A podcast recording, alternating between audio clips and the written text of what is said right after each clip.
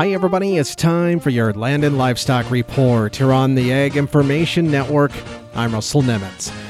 Well, during this year's holiday season, the USDA's Foreign Ag Service wants to remind you that exports are very important to those delicious holiday treats you may be enjoying.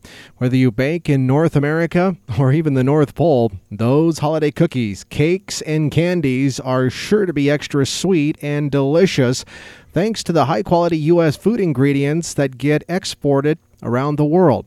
For example, the U.S. exports almost $269 million worth of flour, and North Dakota is the top producing state. America sends out $240 million worth of butter overseas, and California produces the most U.S. butter in the nation. The U.S. exports $719 million worth of eggs and egg products, with Iowa the top producing state.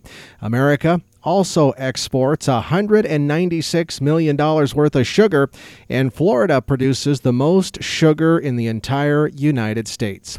So, if you're a ginger fan, the U.S. exports $3 million worth of ginger spice, and Hawaii produces the most ginger spice in the country. So, there you go, some fun food tips this holiday season. For the Ag Information Network, I'm Russell Nemitz.